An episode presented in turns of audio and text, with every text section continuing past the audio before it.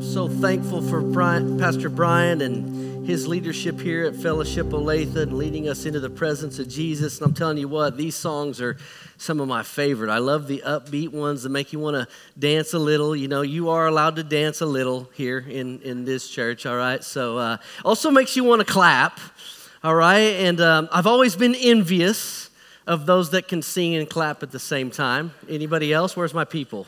All right, there's there's several of us. So anytime somebody's leading worship and they're like, all right, now everybody clap, I'm like, listen, you have to choose, okay? Do you want me to sing or do you want me to clap? Because I can't do both. Um, my prayer is that in glory one day that God will give all of us the ability to do both at the same time. Wouldn't that be awesome? But uh, looking forward to that day. Well, grab your Bibles. Ephesians chapter five. We are going to finish Ephesians chapter five today. As you know, we've almost began like a little mini-series within a series here, and we've been talking about marriage the last several weeks. And so two weeks ago, we began this with Ephesians chapter five, verses thirty-one through thirty-three, and we talked about God's design and purpose for marriage. And we wanted to start there because we cannot best understand our roles and responsibilities as husbands and wives until we understand how God has designed marriage. And he goes on in verses thirty-one through thirty-three to tell us that marriage is a mystery, and that mystery is profound, right? And he's not just talking about marriage itself. We know that that is kind of a mystery as well, but he's talking about what it is to look like. And he's saying that it's to reflect Jesus' relationship with the church and the church's relationship with Jesus. And it's super important that we start there, because if we understand that, then we better grasp our roles and responsibilities as husbands and wives when we get to that text. So when you read things like, wives, submit to your husband, you're to understand that through how the church reacts and responds to Jesus, right? Um, it's not that that's an inferior uh, position, but but we are, in fact, under the headship of Jesus, right? And so nobody could make that argument. The church isn't over Christ in this whole thing, but it tells us in Scripture that we are co-heirs with Christ, and so it helps us better understand what that means. We're going to see the same thing this morning when we read, husbands, love your wives. Remember, what Jesus is trying to help us understand here is that our relationship as husbands to our wives should look like Christ's relationship to the church, all right? And so that's what we're going to talk about this morning. It's going to, it's going to be the guardrails for this discussion, and it's going to help us better understand in context what it means to love our wives well. And so listen, if you're unmarried in the room or you're young in the room, I, I know that this might be something that you want to check out from, but listen, I, I promise you there's good stuff in here for you, okay? So so take these notes and, and, and think about these things. Listen, for even the young people in the room, young men in the room, you need to know what the Bible says about your future, the roles and responsibilities that God is going to put on you as a husband and a leader in your home. Young ladies in the room, you need to know what to look for. All right, you need to know what to look for in a godly man, okay? And so uh, those are the things that, that we're going to talk about today. And we're gonna we're gonna go through these, but uh, allow me to pray first, and then we will go through Ephesians chapter five, verses twenty-five through thirty, and talk about this morning a word to husbands, all right? So let's pray together. Father, we ask that you would guide our time this morning. God, I pray that you would take this text. God, I pray that you would illuminate it for us. God, I pray that we would understand what it means. God, I pray that we would better understand our roles and responsibilities. God, I pray that we would understand that this is a command given to us by you. And so, God, we don't get to define the terms here.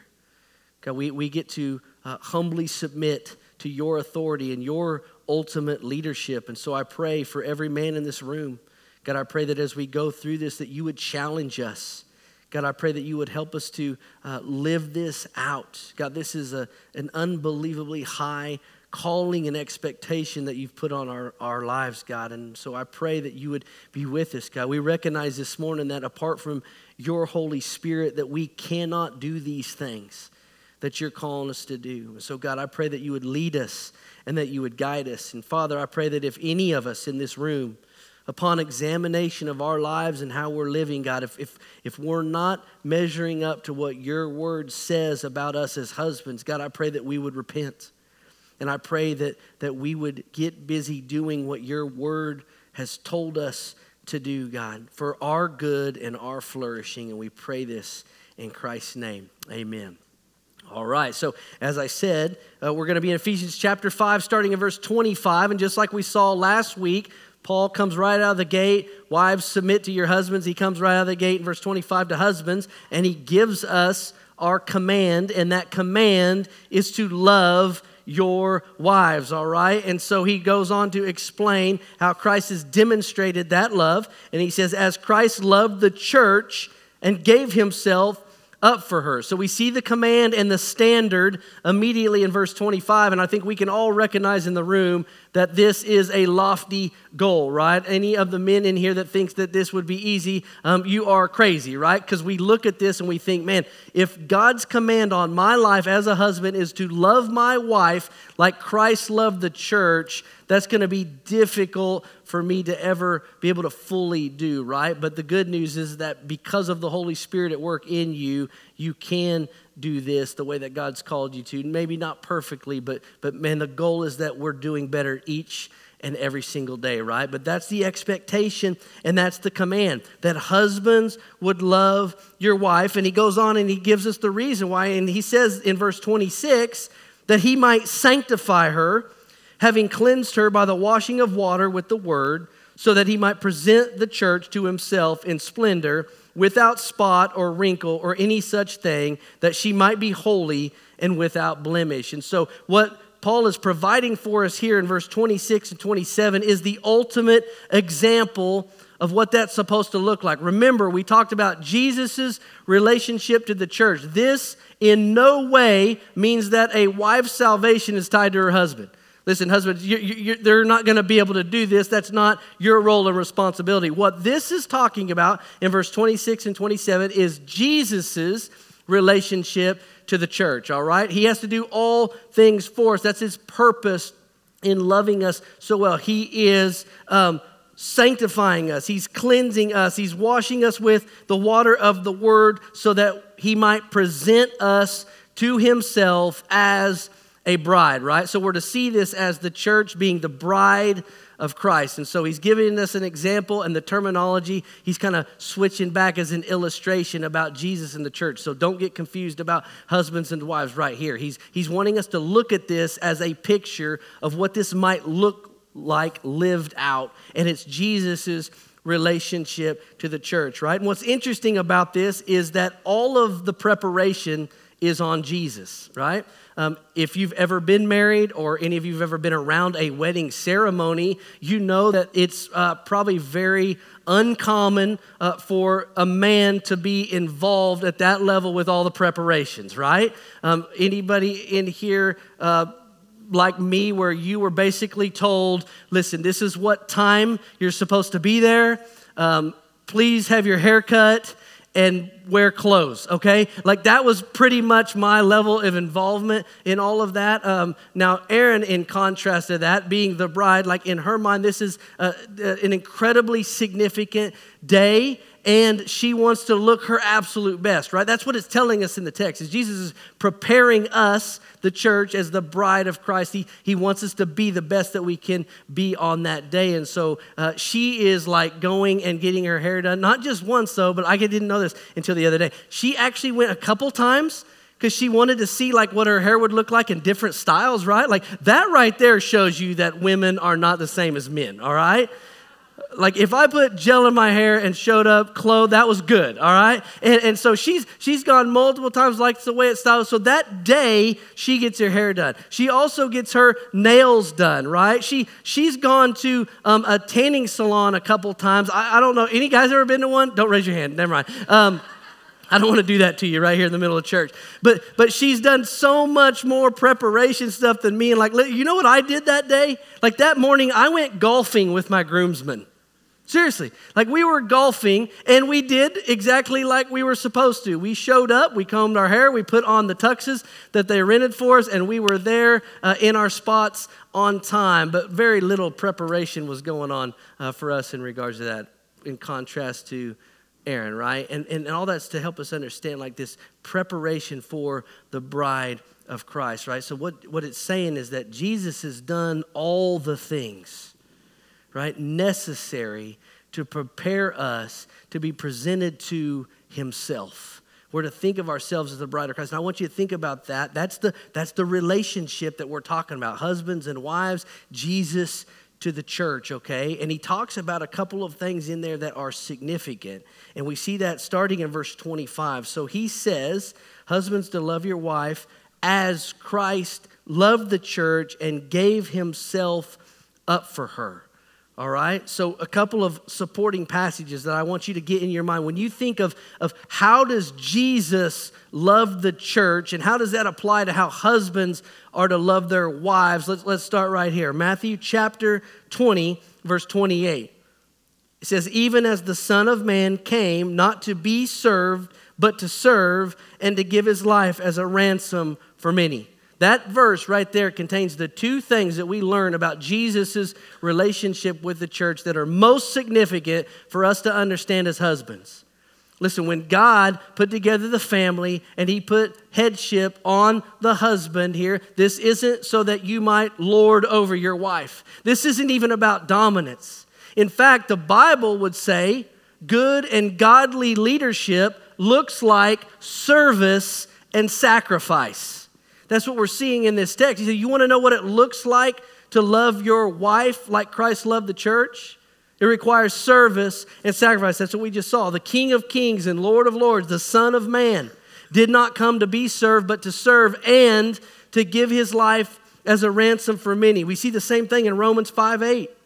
But God shows his love for us in that while we were still sinners, Christ died for us. That's how he has demonstrated his love for the church or the bride of Christ.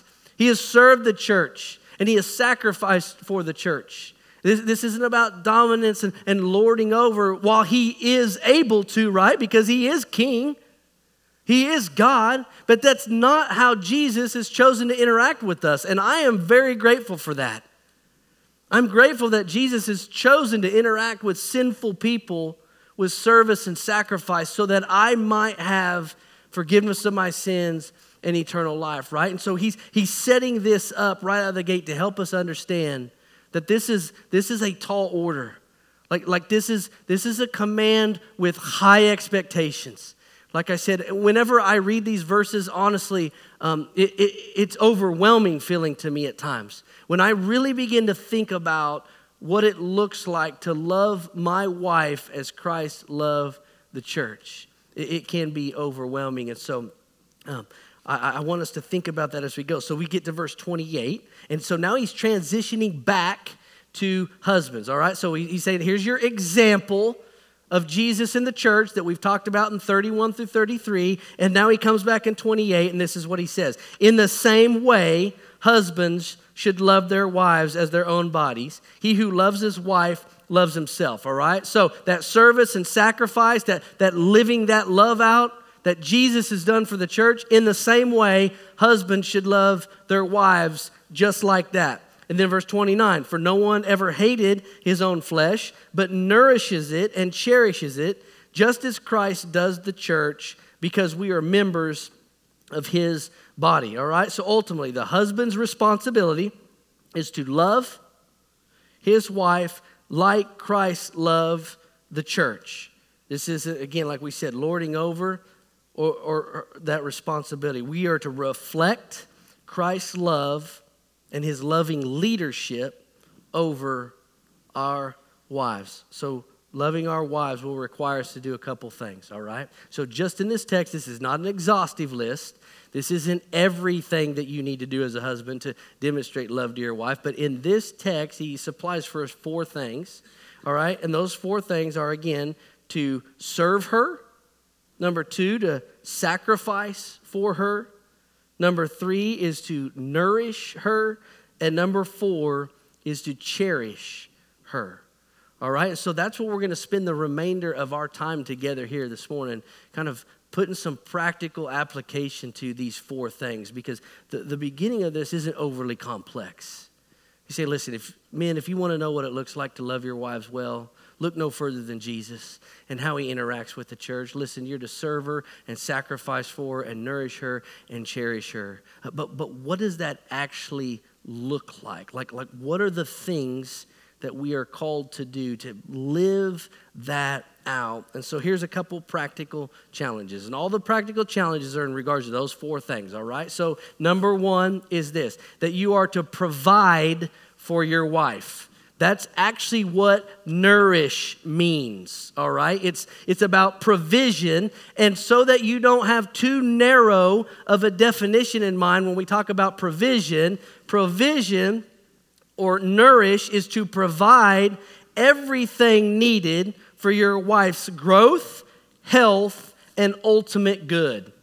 All right? One more time. To nourish your wife or to provide for your wife, you're to provide everything needed for her growth, health, and ultimate good. And the reason why I say that, as, as men, we come hardwired to provide, right? Like, like it's it's the vast majority of men I know, we take great pride in providing for our families and providing for our wives, but it's important that we expand that definition, right? Because if it's too narrow, we could be providing physically and tangibly to our wives and families and still failing to provide everything else that our wife needs.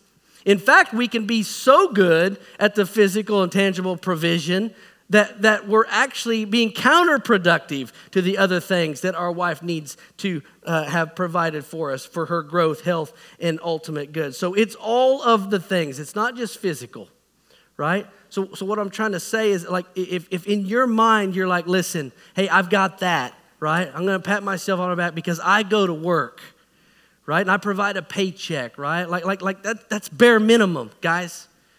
That's bare minimum. And so don't lean too hard into that being what it means to provide for your wife. Now, you do need to do that because the Bible speaks against laziness as well, right? And like I said before, this, this sermon really is for everyone. Listen, uh, unmarried people in the room, young ladies in the room, like when you're looking for a man, you want to find somebody who is not lazy, right? Somebody who wants to work. That's not going to go well for you. Scripture actually says that a man that is unwilling to provide for his own family, he's useless. Right? I think most of us in the room would a- agree with that, right? But provision is more than just providing with a job. It's more than just providing financially. It's more than just providing physically. It's all of the other things that your wife needs. So it's a provision both physically, emotionally, spiritually. I'd add on there sexually. Everything that your wife needs for her ultimate good, all right? In, in a more general sense, what we're talking about is intimacy. It's oneness.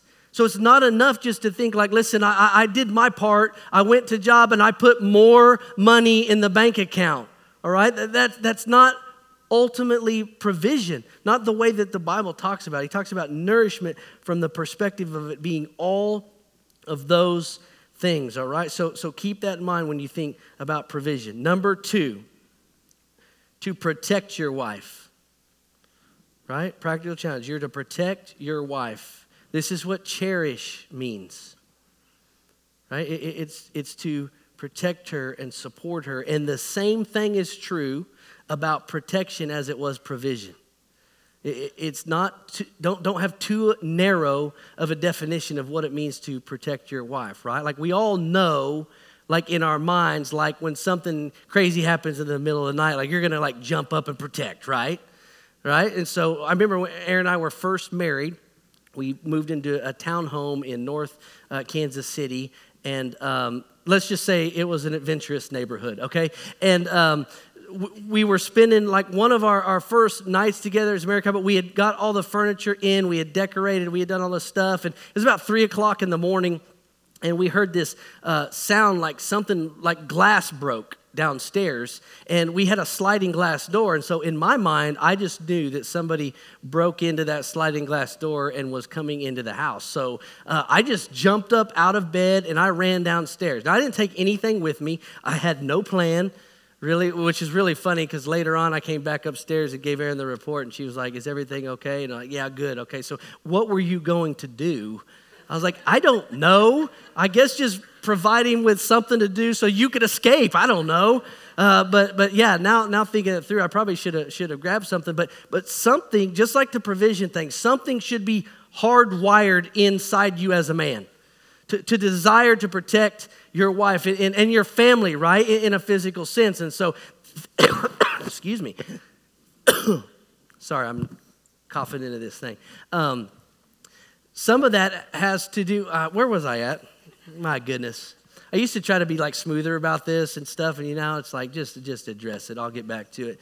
Um, oh, it's talking about protection, right? And so, so I run downstairs, and it wasn't the sliding glass door. Praise God, it was a mirror that I hung improperly, um, and and it fell to the ground and, and and broke. And so I learned a lot in that first week of marriage, right? Like how to rehang a mirror and and about protection, all that. But but men, you should be hardwired that way.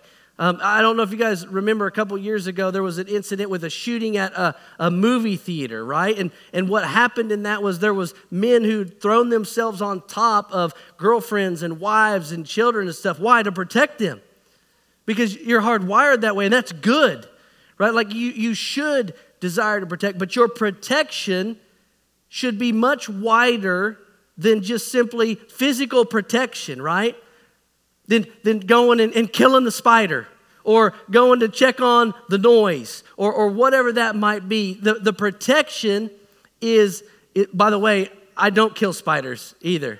Uh, I had a son, and now he kills spiders. So I'm grateful for that. Um, but, but the protection is much broader than that, right? M- much broader than that. It's the same thing. It's a protection both physically and emotionally and even spiritually. Like, listen, that's a primary responsibility as, as a husband. You are to be the spiritual leader in your home, and guess what? That doesn't kick in with children.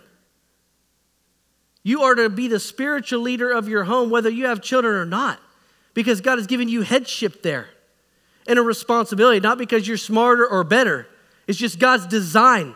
And so you will stand before God one day and give an account in this area in a very unique way that I believe that our wives will not. So wives, also keep that into consideration too, as your husband's trying to lead and be the spiritual leader of the home. That, that he's going to be held to a responsibility and accountability level that, that you are not on this deal. But husbands, you are, so to protect beyond that and spiritually. And the reason why I bring this up is, is this week in my study, I was reminded of Genesis chapter three. Remember, we talked about Genesis chapter two in creation. God, God's the one who established marriage, and he's the one who established these roles. And then you get to chapter three, and sin enters into the world. And when Scripture says that Eve takes of the fruit and eats it, like in your mind, you almost want to think like Adam was just out uh, doing something that he was supposed to be doing, right? Uh, but he wasn't. In fact, the Scripture tells us that he was standing right next to her. And we see this in Genesis chapter three, verse six. Check this out. So when the woman saw that the tree was good for food, and that it was a delight to the eyes, and that the tree was to be desired to make one wise, she took of its fruit and ate. And she also gave some to her husband who was with her, and he ate. So where was Adam? Right next to her. What did God specifically say when he created Adam and Eve and, and, and instituted marriage? We talked about it last week. God's good design in all this was that Adam would lead out in this area. And so instead of protecting the way that he should, he stands by silently. Now, that's not to mean that, that the wives don't have a, a part in this spiritual protection of the home. You absolutely do. But listen, husbands, dads, you have been uniquely commanded and told by God to, to exercise headship in your home, and part of that is protecting your family spiritually. So beyond just knowing about all the calendar things and how school's going and, and all that kind of stuff, you also need to have your finger on the pulse of your family's spiritual condition. Listen, it bothers me a lot that dads can tell me what their four-year-old's batting average is, but they don't ask any of their kids what they read in God's Word today. That kind of stuff should not be taking place. It shouldn't be happening, right? You're called to much more than that. So do those things. I want you to support your kids and, and all that, but, but like you have a responsibility for protection beyond a physical one, and it also involves spiritual. That's for your wife and your children. So know what's going on. I mean, think about that for a second. Husband, when was the last time you asked your wife, instead of, hey, how did today go, or what do we have planned for tonight? When was the last time you asked, hey, hey, what have you been reading in God's Word? And, and, and sharpen one another, right? And also, let me say a word here too, Dad, setting a standard in your home. Part of that standard is, I don't care if the Chiefs are playing or if it snows fourteen inches or what's going on, our family goes and worships the Lord, right? Some of those standards, that was a standard at my house. It's just laid out. I saw a tweet not too long ago that said that decision's made Saturday night, not Sunday morning. Listen, even beyond that, I don't even want to make it. There's no decision to be made Saturday night. We will serve the Lord. That doesn't mean that you can't be gone on vacation. We're not taking attendance in the back, nothing like that. But what I'm saying, though, is that it's your responsibility to protect and set a standard, okay? Number three, serve your wife. Serve your wife. Listen, you need a minute, you come home, you, you, you get the commute. If your commute's short, sit in the driveway for a little bit. And you pray and ask God, Lord, Lord, fill me with everything I need to go in and be the best husband and the best father that, that I can be. And you go in and you serve your wife and you serve your family. By the way, this isn't it. We talked about this last week on the hall with, with some folks. It, marriage isn't fifty-fifty, right? It's one hundred one hundred, or else it's not going to work. So I'm saying that to say when you get home, the, the, the idea, the biblical, the biblical idea of a man isn't somebody who comes in after a long day of work and plops down on the couch and says, like, now it's my time because I've done my part. That's not how that works. It's one hundred one hundred, not fifty fifty, not just I've got my stuff done, now this is your stuff. That's that's a recipe for disaster. And your marriage will not flourish, and God will not be honored if that's your attitude. So serve your wife. Look for ways. Actually, if you just look for ways to outdo one another, I'm telling you what, like, like people who are served, you know what they, they tend to do more? Serve back. We were talking about this this week. You know, one of the one of the things that we still have to work through on a weekly and daily basis, but it was really bad when we first got married. Like, uh, you know what our number one fight was when we first got married? It might be the same as yours. Constantly trying to figure out, like, who's done more. You know what I'm talking about? Maybe you're better than us and you never had that.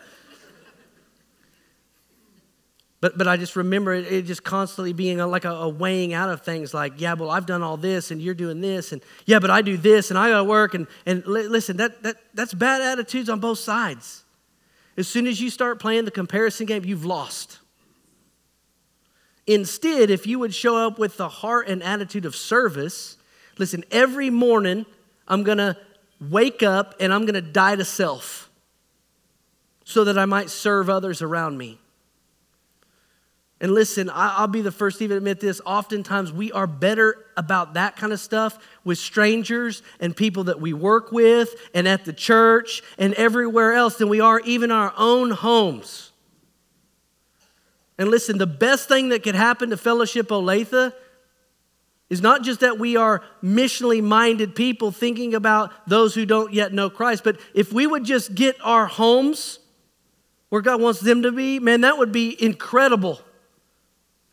The, the flourishing inside the home would, would be wonderful. So serve your wife. Don't think about things in terms of your stuff and her stuff. Remember we talked about last week, you're a team. So do this stuff together and look for ways to serve your wife. Number four, sacrifice for your wife. That just simply means being willing to lay down or surrender on behalf of another. I don't know what that is for you specifically. But like I said, you're a team. And it really, really bothers me when I when I see things like like people in, in a marriage relationship and, and they've they've both got all their own separate stuff, and they're both just pursuing all that with all their hearts. And it's a fraction in their relationship, right? Where you've been called to be one. And so sometimes that requires you to be willing to sacrifice on behalf of another. And I think that that burden falls to you, husbands, as the leaders of your homes. To be willing to sacrifice and do whatever it takes to lay yourself down and surrender. Listen, one of the greatest examples I ever had of this was, was my stepdad. Man, I'm, I'm grateful to the Lord for the example that I had in him. And some of you in this room, maybe you don't have that example, but you can change it within your own home by living this out for, for your children, for the next generation, right? For, for those in your family to be able to see that this is what a good and healthy marriage looks like. But listen, service and sacrifice. I've never met a person other than Jesus that, that was willing to sacrifice for his family like my stepdad. I mean, being willing to lay down things. You know what used to used to stand out to me all the time? And by the way, this is the difference between biblical manhood and biblical boyhood, is the willingness to forego things that you might want or desire because it's not what's best for your marriage or for your family. Being willing to forego those things. I remember, you know what my dad wanted more than anything when I was a kid? A truck, like a brand new truck. He had he had the work janky version, all right, that sometimes started and he was always working on. You guys know what I'm talking about. But he wanted a brand new one at some point. But like he he didn't get that until me and my brother were out of the house. Right? It's it's as if they stumbled upon more cash reserves once children were gone. I don't know. Uh, but he was willing to lay down some things and forget. And I'm not saying that like there's nothing wrong with you having a truck. That don't don't mishear what I'm saying. But it would have been wrong for him at that time, because that wasn't what was best for his marriage and for his family, and so willing to sacrifice and forego, and it could be any number of things. But listen, that's why I say that's the difference between manhood and boyhood.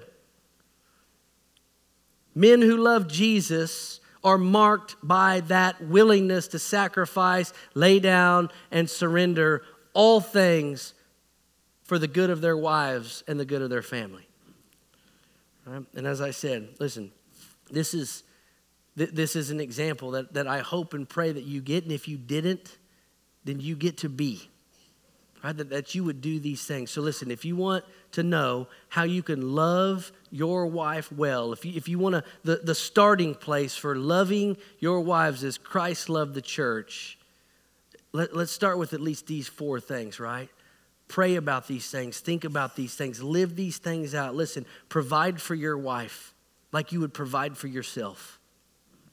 Protect your wife. Cherish her above all else and anyone else. Serve your wife and be willing to sacrifice for your wife. Like I said, that's not exhaustive, but I promise you that's a really, really good start. I don't think there's a woman in this room that's married to a man that if he would do those four things wouldn't love you and respect you beyond anything. So that's our challenge this morning. Let's pray.